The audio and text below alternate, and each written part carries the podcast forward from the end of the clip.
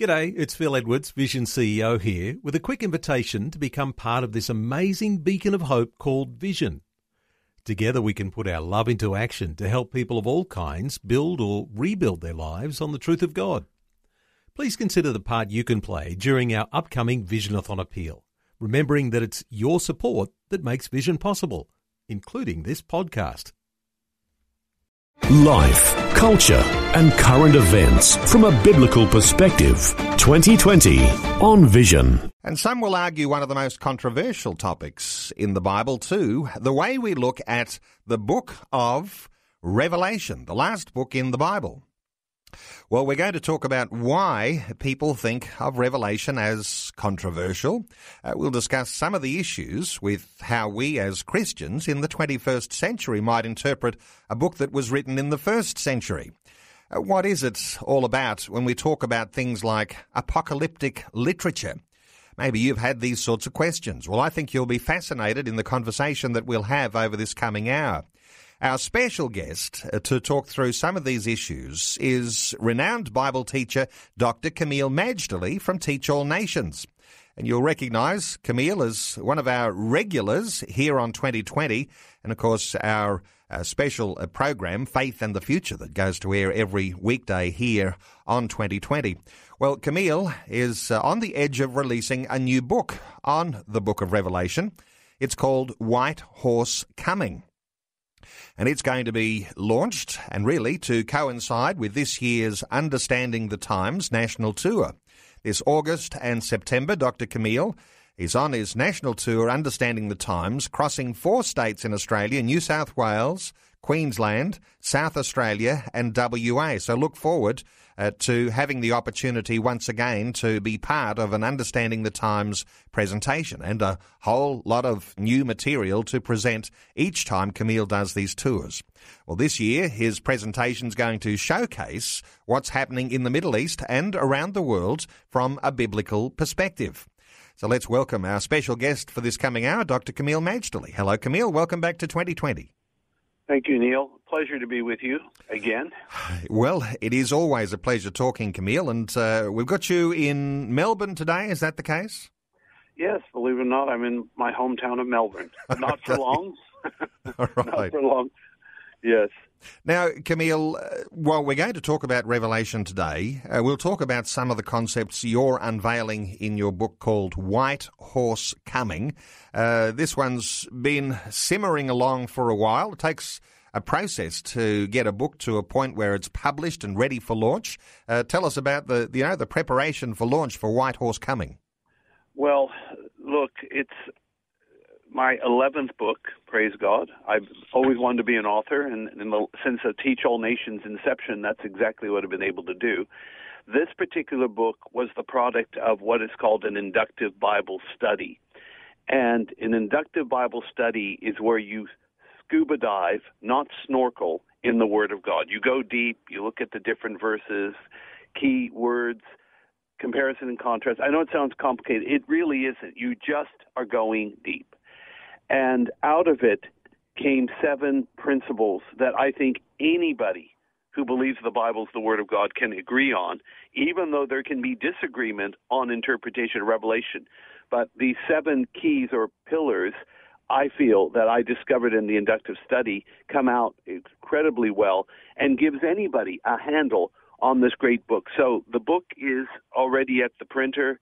I, any moment it'll be finished. We will also have it designed to be on Amazon Kindle so that people can learn the seven keys, and I really believe they will help unlock the book of Revelation. And of course, we will be presenting this book on the Understanding the Times tour in August and September. Uh, now, the plan is to actually launch the new book in Malaysia. Uh, when's that happening? That'll happen on the 20th of May. Okay, so you're just getting ready now to head off to Malaysia, where there's quite a significant following that you have in that part of the world. Well, I don't. I, I know. I don't know how big the following is, but I've been going for 15 years, every single year, and it's a wonderful, heartwarming experience. People are very hungry. They're hungry for the word. They're hungry to understand world events. They're hungry to be future ready And when you're future ready, you never face tomorrow with dread. You face it with joy and confidence. Uh, Kameel, as we talk about the book of Revelation, uh, there's one temptation uh, that comes upon Christian believers when we're looking at end times events uh, to look at those things that we'll see in the newspaper headlines and look at the book of Revelation and correlate the two together. Uh, is that something that ought to be done, or is there some concerns about the way that we sometimes might uh, use a certain method of interpreting uh, books that talk about the end times uh, with just uh, looking at the current events of the day because there's lots of current events of today, aren't there? I mean, we can look at those things that are going on in the Middle East and uh, Syria, which is still a real mess. Uh, then there's North Korea. Then there's the French elections. what are your thoughts on some of the, the current events that we're seeing? Is there a connection to the sorts of things we read about in the book of Revelation? Well, Neil, there seems to be extremes. Some, of course, treat the book of Revelation as if it's radioactive. They don't want to touch it, controversial, might scare people off, will definitely be off putting to new people and un- the unchurched to come into the service. And that is a dangerous attitude, to be honest. I don't mean that to be insulting, but it's dangerous, particularly when prophecy has been given by God graciously as an early warning service for His church. But of course, there's the other extreme, and that is trying to find meaning in everything and trying to link it to Revelation, and of course, going into extreme, going into exaggeration, hyperbole, and all this kind of stuff too. We need to basically walk with the Lord, be led by the Holy Spirit, but we do have eyes, we do have ears, and Paul tells us more than once in 1 Thessalonians 5, we should watch and be sober. He particularly uses the term sober. Doesn't just mean you stay off the vino. What it means is that you are awake, alive, self controlled, focused in the right direction. When you do that, and then you link revelation with events, you really can't go wrong. So, if we go back to things that were unfolding in the first century, Kameel, and as we look at things that are going on in the present, uh, sometimes we use that terminology, uh, we'd talk about apocalyptic imagery. And was that a sort of a secret code that John the Apostle might have been using to unfold uh, this vision that he had on the island of Patmos? Uh, is that something that was relevant for the first century but has further relevance later? How do you see the things that have been written in the book of Revelation and what they might mean for us today? All right. The book of Revelation is, of course, one revelation. Many people erroneously keep saying in revelations as if it's a multiplicity of shall we say, revelations from God. It's not. It's just one revelation, and it's about Jesus Christ. It's His. But what the Holy Spirit does is there is this imagery that is used.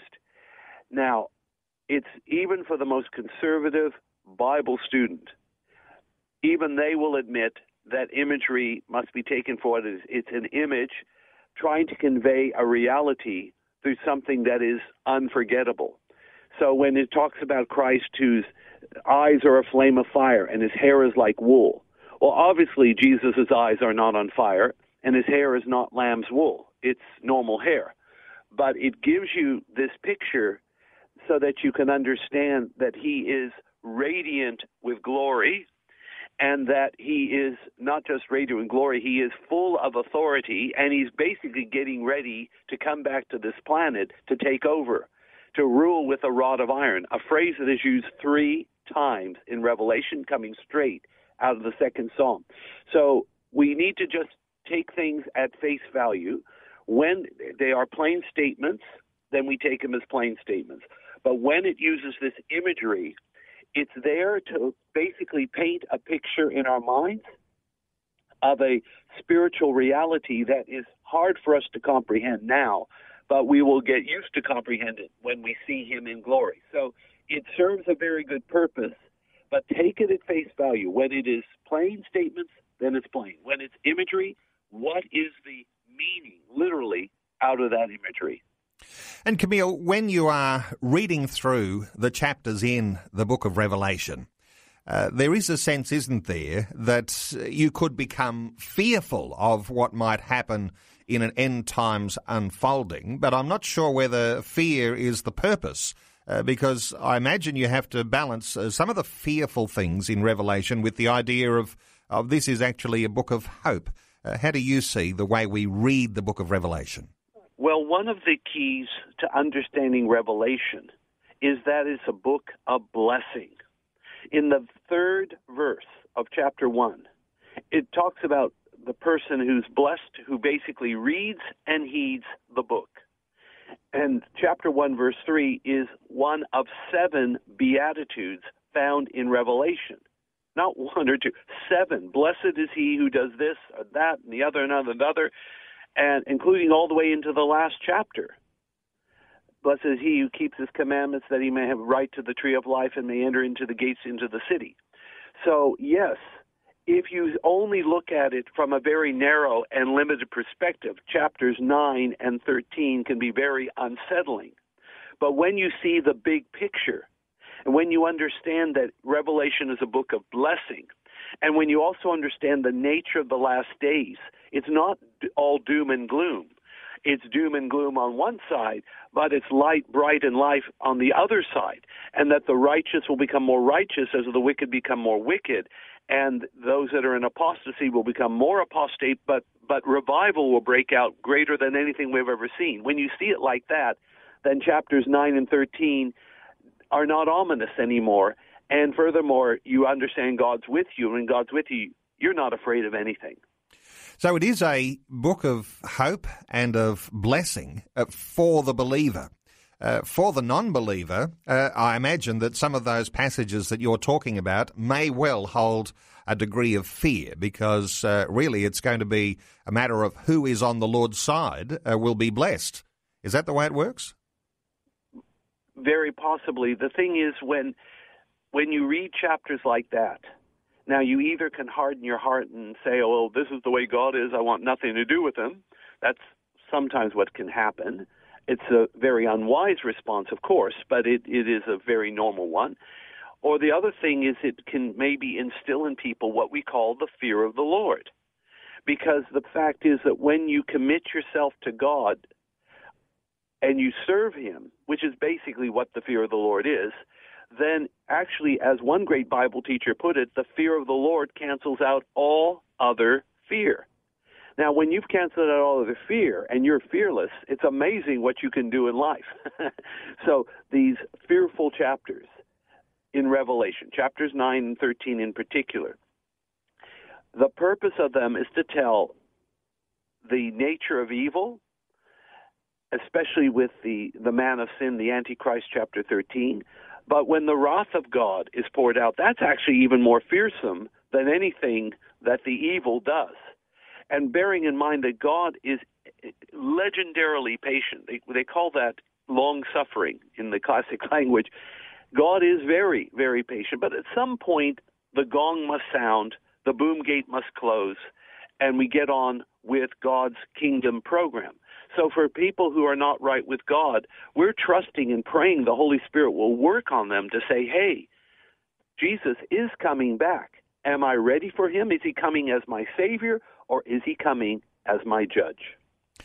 Well, let's uh, just as we set some context for our conversation, because I'm sure there are listeners who'd like to participate today, and our talkback line is open on 1 800 316 316 if you have a question about the book of Revelation or if you have some thoughts uh, and some insights that you'd like to share. 1 800 316 316. Kameel, as we connect what might be being said in the book of Revelation uh, with some of the Old Testament books, and I'm particularly thinking of Daniel, but there's a number of Old Testament books that actually do have references to things of the last times or things that are held and uh, will be opened at the last day. How do you connect the New Testament and the Old Testament when it comes to understanding the book of Revelation? Well, it's really important to bear in mind a couple of things. Book of Revelation is not the sole depository of prophecy. We tend to just focus on revelation oftentimes and forget there's a whole corpus of prophetic utterance found in the rest of the Bible, particularly in the prophetic books like Daniel and other things like that. We we need to have a holistic approach. We need to be studying Old and New Testament, knowing in some ways it's a lifetime of study, but we must link them together. And you rightly did connect Daniel and Revelation. They are inseparable. We can't understand the one without the other. And let's put it this way when Daniel got the end of his prophecy, chapter 12, God says, Seal up the book of the prophecy. It's for the time of the end. Okay, that's the end of Daniel. But at the beginning of Revelation, it's basically unseal the prophecy. The books are open. God is ready to speak. God is ready to interpret. So in one, you're closing up the prophecy, but in Revelation, it's opening up wide.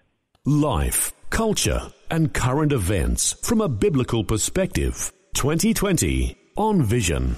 Well, Dr. Kameel Majdali is our guest this hour. His new book, which is being released this month, is called White Horse Coming Seven Keys to Understanding the Book of Revelation. So you might have your own question. You might have some input to make to our conversation today. 1 800 316 316 if you'd like to join in our conversation. Uh, Kameel, uh, before we talk some more about uh, the book and White Horse Coming, of course, uh, this is going to be coinciding, the launch of this book, with this year's Understanding the Times tour. Uh, you're preparing now to uh, be on the road again as you were last year and the year before, the Understanding the Times tour, uh, through the months of uh, August and September. How are your preparations going? Okay, that's a good question. We are moving the tour a little bit earlier. Normally, we visit WA at the end of the tour extensively. This year, we're visiting WA first, and we're planning to go to amazing places like Albany. Uh, we hope maybe to go to Bunbury again, Geraldton, but we also want to go up into the Kimberleys, including Broome and and Halls Creek and all that. That's still coming to pass, shall we say, or being worked on. But uh, we will go to new places as well as go to old familiar places. Normally, we talk about going from Sydney to Cairns, Brisbane to Perth, but this year we are going more and more to the northern end. And we look forward to that. I hope I will be visiting Darwin, but we're not sure whether we'll get a meeting in Darwin. We will see what the Lord opens up, but definitely in the other places we we're going to go.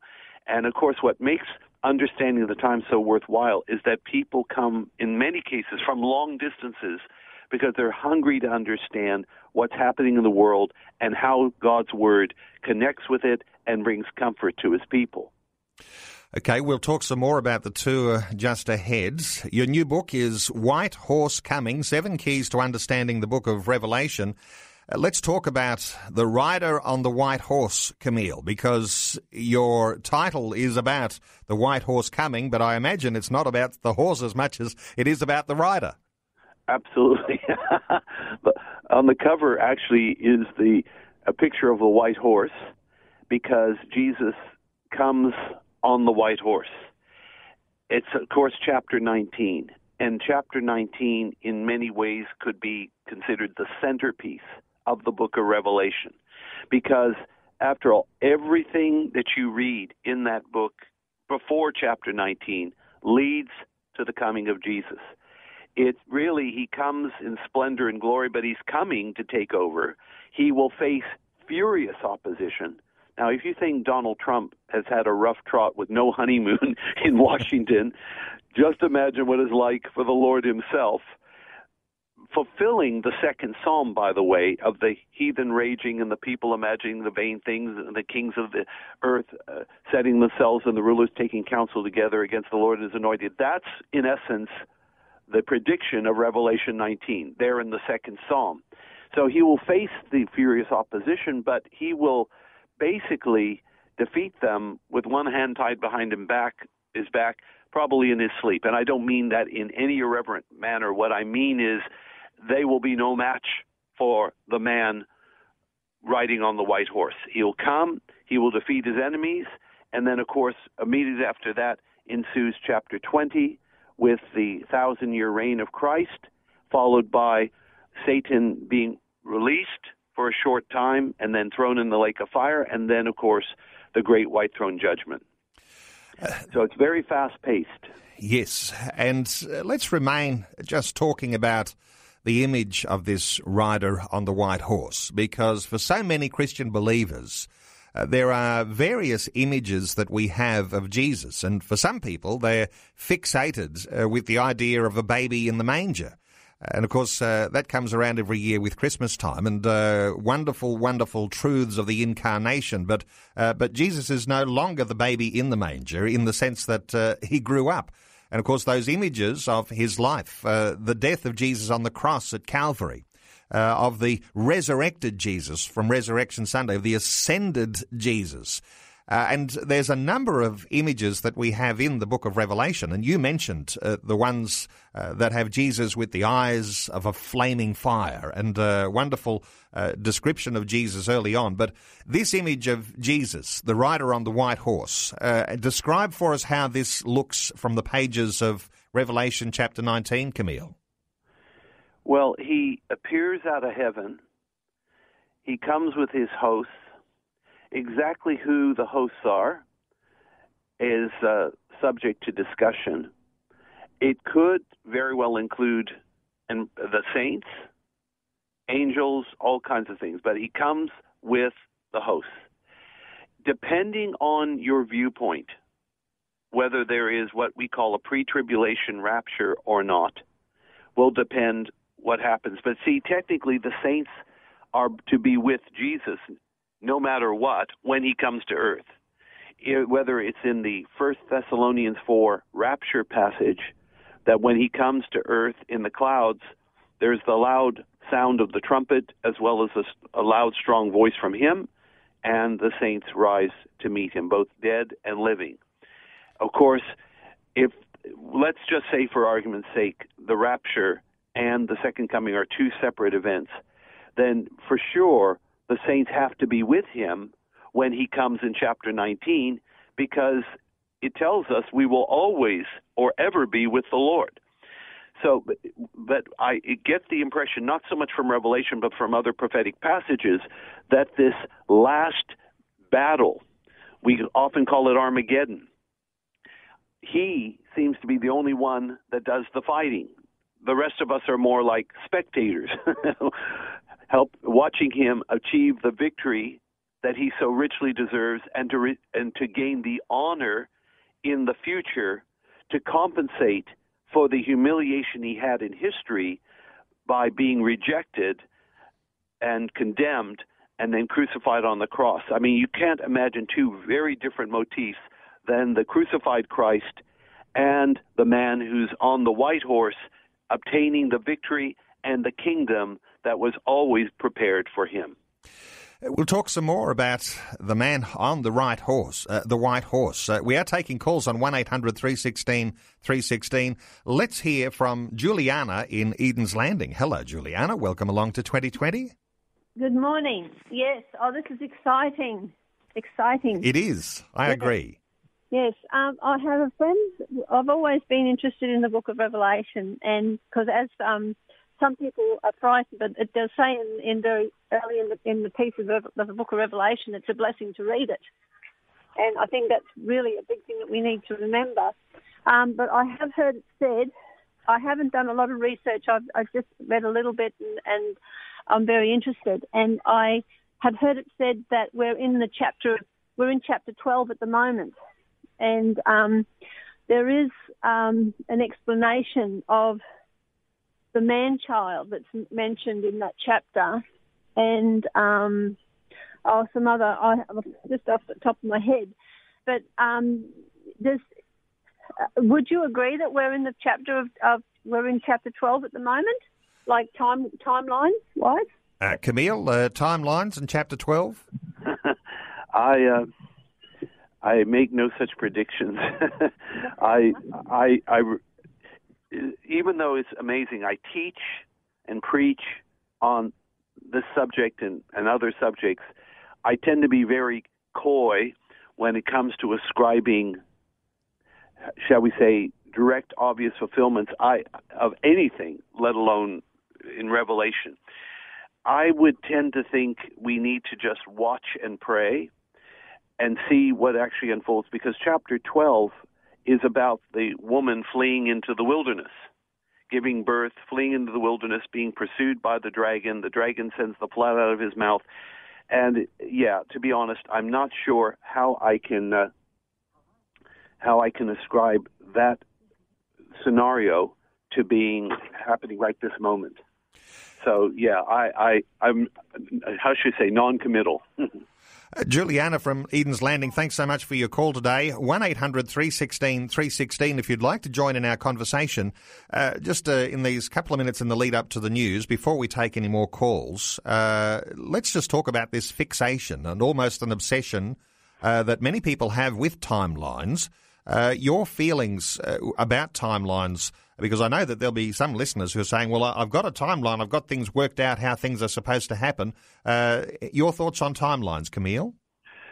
Well, look, timelines exist, and we do respect timelines, but at the same time, when, when it comes to prophecy, wonderful and glorious as it is, remember, people were looking at prophecy 2,000 years ago, and in some cases, they looked so intently they missed the coming of Messiah. Now, not all of them. Some of them recognized him for who he was, and of course, that's how the Christian church came into being. So I just believe we need to be led by the Holy Spirit. It's not just knowing the Word, Neil. It's knowing the Word, being led by the Holy Spirit, and perhaps a third thing is those that have done theology or biblical studies before us in yesteryear or even now, we build on what they have already discovered. We're not recreating a wheel, we're building on a foundation of knowledge that's based on God's Word and the right interpretation of God's Word. So basically, in a, a nutshell, we walk close with God. We are led by the Holy Spirit. If the Holy Spirit quickens us and says, This is it, this is the time, then fine. But I sometimes feel we do get tempted to jump the gun, run ahead of God. And of course, that's never a good idea. Let's try Vanessa in Murgon in Queensland. Hello, Vanessa. Oh, yeah. I, I suggest people should also read Matthew uh, 24, Mark 13 chapters, and Luke 21, because um, the end times are not to be afraid of because you're going to sing songs of Moses and if you're a servant of God and the song of the Lamb, you know, the great marriage uh, of the Lord, or He's all the Lord God Almighty. We as Christians are believed to be as saved should not be in fear. Um, the things of now, uh, what human beings are doing to Christians throughout the world, is more fearful because they're being imprisoned. Um, uh, children are turning against parents because of these things. Um, I suggest that uh, people who, are, who feel afraid of what's to happen read the parables that Jesus has set forth in Matthew, Mark, and Luke. Um, look for the times there and be rejoiceful in the revelation because it's not a fearful story. What a great set of thoughts, Vanessa. Let's get some response from Dr. Kameel Majdali. Well, I appreciate that uh, emphasis on the positive because ultimately it is all good. It's all good. It's all God. It's all glorious. The fact that Vanessa has mentioned the other chapters, uh, the ones in the Gospels, again, Matthew 24, Luke 21, Mark 13, and I might add, the pertinent Old Testament passages and New Testament passages, all relating to what the Bible calls the blessed hope, which is the return of Christ, our Savior, to the planet. All of that is positive. But I think, too, remember, we're not into escapism, but the Bible is replete in both Testaments about God making a way of escape for his people. Luke 21:36 is a good example. Revelation 3:10 another example. And, and where God basically like he did for Noah in the days of Noah, he made a way for the righteous, he will do for his people too. Now how that pans out, I can't say, that is God's business, but it is a positive and victorious message in the book of Revelation. Thank you so much to Vanessa from Murgon in Queensland. And our talkback line is open on 1800 316 316. Let's take a call from Jeff in Tasmania. Hello, Jeff. Welcome along. Hello. Hi, Jeff. Um, I'm just, um, uh, was it chapter 13 in Revelation, and just um, on the ten horns and seven heads. Um, what does it actually mean? Okay. Kameel? The ten horns and seven heads. There have been all kinds of commentary on this imagery, but the traditional, or at least one of the traditional thoughts, is that the ten horns represent ten kings, the seven heads represent the surviving kings because three of them are not. There, Daniel talks about similar imagery too. We just have to be, you know, we believe we have a preliminary interpretation, but we must remain flexible, like the palm tree in the desert wind. We have to be flexible, but normally it's talking about temporal kingdoms and realms and those that survive and those that don't. And then, of course, this malevolent figure we call Antichrist, which, by the way, the name Antichrist does not appear in Revelation. It appears in First John, and there are actually several labels we can use for the Antichrist figure, but he basically takes over them all temporarily. They will gang up on the harlot of Babylon and they will destroy her as well. But, you know, that's what we traditionally think, and I will hold on to that until the Lord shows me otherwise. Uh, Jeff, is that shedding some light on your thoughts? Yep. No, thank you.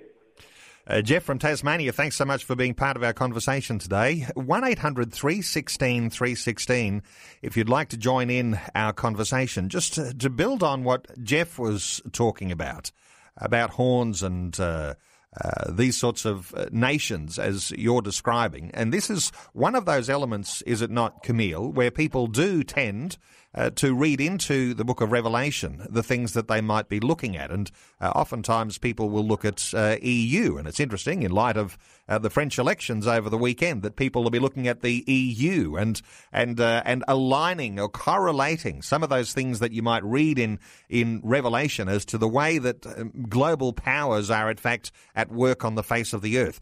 How do you actually look at some of these events today and say, you know what, Revelation does have something to say about the things things that are going on in the world? All right. I try to view it from a scholarly point of view. It's not a term I use a lot, but it's it's a valid term where we actually are interested in getting the truth to the matter. We will look at all the evidence objectively, and even if the evidence goes against our preconceived ideas, we will hold on to reality, truth, and evidence over yeah, our uh, our prejudices. So, for example, it has been ingrained in a lot of evangelical Western Christians that somehow Antichrist is European and that his realm is in Europe. It, that he is the uh, king of the legs of iron, feet of iron and clay. And oftentimes we use the phrase revived Roman Empire. I would view all that like a hypothesis something that is our educated guess, and we'll hold on to it until we either prove it and upgrade it, or we see that it's flawed and we discard it. Neil, even as much as I've taught this subject, I've always held on to certain interpretations lightly because we only know in part and see in part. So, for example, there are certain best selling teachers now coming out talking about that the last world empire is not going to be in Europe at all. It's going to be in the Middle East because Middle East place names are used. And it's, I'm telling you, it's so challenging when you've held on to something for so long and now you're being challenged that it could be wrong. But at least in my case, it's I'm not missing anything because I never held on to these interpretations that tightly to begin with. Unless it really is clearly a fulfillment whatever it may be, we must have that kind of attitude. Ready to revise, ready to be flexible, because we're not talking about the essentials of our faith or of our morality. We're talking about the interpretation of apocalyptic literature. So, yeah, we have to be flexible in those areas, but in other areas of Christian faith and practice, we must be solid like a rock. Okay, 1 800 316 316 if you'd like to join in our conversation today. Kameel, I want to take you back to uh, Revelation 19 because the image that we have of the rider on the white horse is so significant, is so profound. Uh, let me just read you uh, for listeners uh, and get your thoughts, uh, Kameel, on, on a few different aspects of what we're reading about the image of the rider on the white horse in Revelation 19. Uh, and it reads uh, from verse 11 Now I saw heaven opened, and behold, a white horse, and he who sat on him was called Faithful and True, and in righteousness he judges and makes war. His eyes were like a flame of fire, and on his head were many crowns. He had a name written that no one knew except, by, except himself. He was clothed with a robe dipped in blood, and his name is called the Word of God. And the armies in heaven, clothed in fine linen, white and clean, followed him on white horses. Now out of his mouth goes a sharp sword, that with it he should strike the nations, and he himself will rule them with a rod of iron. He himself treads the winepress of the fierceness and wrath of Almighty God, and he has on his robe and on his thigh a name written King of Kings and Lord of Lords. I mean, what a what an absolutely amazing and profound image of Jesus, Almighty God, uh, arriving for His saints. Uh, it's uh, actually it's quite emotional even to read that, Kameel. Well, it is it is amazing. You've just read six verses, and notice how condensed the language is. So much is said in a mere six verses. I would dare say that this picture of Jesus would be a shock, even for many Christians, because we're so used to the imagery of a of a suffering Savior or of a, a gentle Lamb of God who's, who himself is holding a little lamb nestled in his arms. So, this very robust, dare I say it, masculine image is, is amazing. But also, it's talking about somebody who's more than just a man. We know Jesus as Son of Man, Son of God. And so all of that comes out in full bloom, as if the harvest is here, which it is, of course, and now Jesus is making his debut for what he truly is King of Kings and Lord of Lords. No longer just Jesus of Nazareth, he is King of all kings. And may I say, the anointed of all anointed. Of course, uh, he is called faithful and true. And you might think that's a little bit of a throwaway line, but very profound in the essence of who Jesus is. Absolutely, especially because where so many are unfaithful, either they have no faith, or they're not walking in faith, or they cannot be relied upon, and where lying and mendacity is now down to a fine art and a spirit of strong delusion seems to be coming on a world. Here comes the embodiment of both faithfulness and truth. And in fact, Jesus is the truth, along with the Holy Spirit, the Spirit of truth, and the Word of God is truth as well. It is what we've been waiting for, really, for millennia. That all the hopes and fears of the church are met in this singular event Christ coming into this planet. The King is coming to claim his kingdom. And those who are following him are also on white horses, and they're clothed in the fine white, clean linen. Uh, but the robe that the rider on the white horse is riding uh, is wearing uh, is a robe dipped in blood. Uh, that's that's significant and uh, connects Jesus, the rider on the white horse, with the Jesus of the cross at Calvary. Well, yes, exactly. This remember that the imagery of blood, of course, is not normally a, a happy one, but we learn in Leviticus that that the, there's life in the blood, and in fact, that's why we're told we're never to eat blood. And here is the one who shed his blood, the blood of Jesus for the believer, like the cross of Jesus for the believer, is no longer something that's to be abhorred, but something that is embraced the blood for the cleansing, the cross for the putting to death of the old sinful, selfish life, and of course, preparing the way for a new life.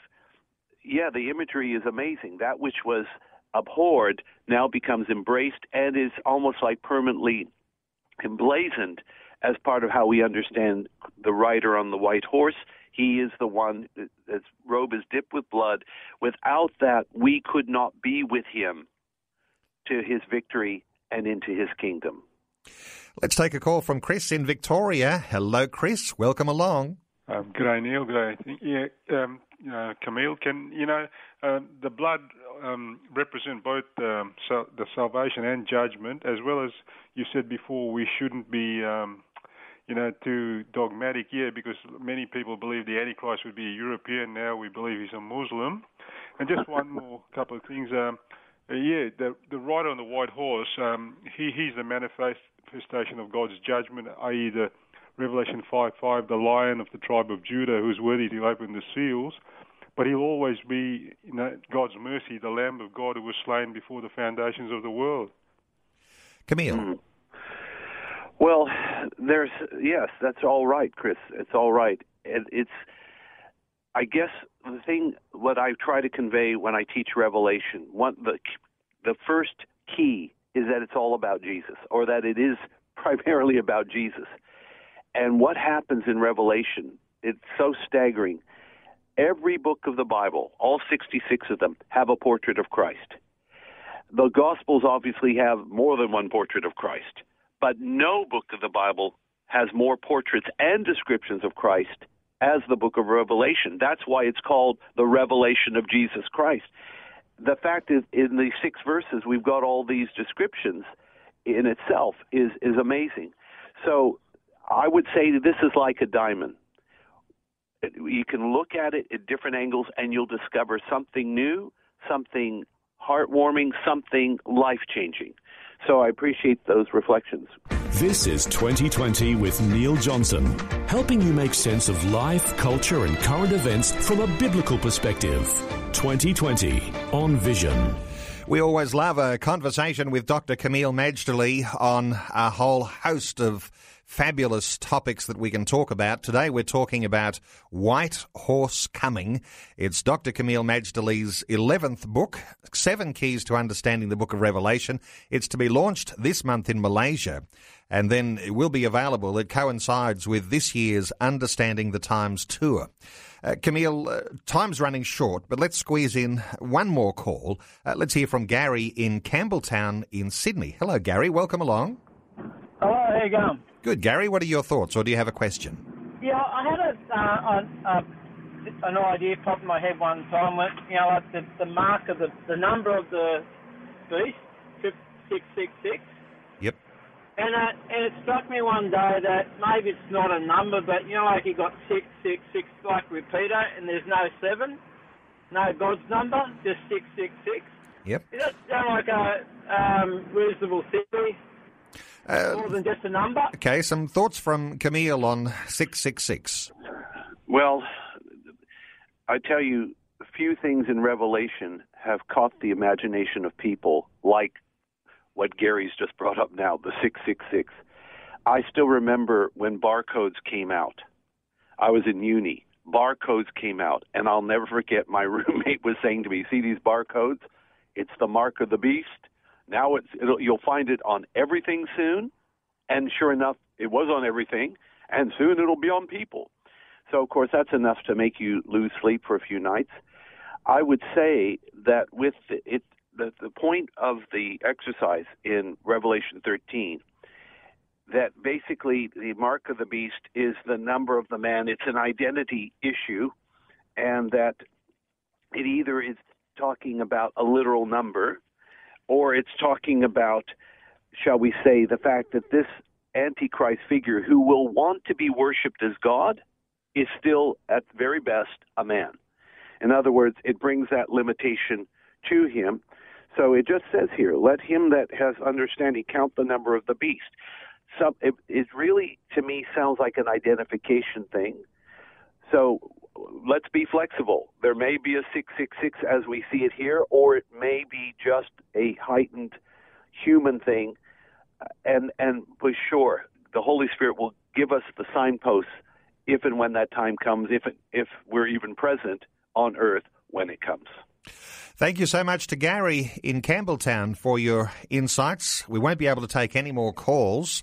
Uh, time is running short. Uh, two or three things to mention, and as we draw this conversation to a close, Kameel, uh, fair enough to say that when we talk about the book of Revelation, these seven keys, uh, that you're talking about Jesus. Uh, that it's about God, it's about blessing, it's about justice, it's about the second coming. It's about the church being prepared, and it's about eternity. Uh, it's a way of just uh, bringing into context the sorts of things that you're talking about in your new book. And people will want to keep an eye out for that because it'll be available very soon. There's another thing uh, that people can can connect with you here, uh, Kameel, is that, and that's your Holy Land tour that's coming up in November a Bible adventure tour. What's actually happening for your Holy Land tour later this year? Yeah, so the, yes, I'm I'm not sure if I got it all clear here, Neil. But we're talking about understanding the times and then the tour. Uh, understanding the times is August September, and then in November you're actually leading a tour to the Holy Land, yes, and right. uh, people yes. can connect with you and be part of your tour. Yes, uh, we're departing 27th of November. We are going to three countries. It's about 18 days Egypt, Jordan, and much coverage in Israel. We do adventurous things on the tour. We do standard things as well that I think every believer that comes to Holy Land should see. I do a lot of the commentary because I actually have a master's degree in history and geography of the Bible. And we also connect with living stones. We meet believers in the land, Arab and Jewish, and therefore help make friends so that we can be a support to each other in the coming days. It's my, I think it's my 33rd or 34th tour that I've led, and love to welcome our Vision friends along. And there is a website. Of course, uh, Dr. Kameel Majdali leads Teach All Nations. And so the website where uh, you might be able to perhaps pre register for a copy of his new book or to uh, put your name down to be a part of a Holy Land tour. Teach All Nations. The website is T-A-N. That's very simple, isn't it? T-A-N dot org dot A-U. That's T-A-N dot org dot A-U. The book we've been talking about this hour is called White Horse Coming, Seven Keys to Understanding the Book of Revelation and uh, being launched in Malaysia. Kameel, uh, just getting ready to uh, head off for that major launch in Malaysia, and and of course then the Understanding the Times tour that starts in August and September across four states here in Australia, New South Wales, Queensland, South Australia, and Western Australia. And for regular listeners to Vision, uh, you'll be able to catch up on some details as we get closer to the tour. There are still some things that are coming together. Uh, Kameel, always good getting your insights. Thanks so much for being with us again today on 2020. It's been a pleasure, and God bless you, Neil, and God bless our listeners.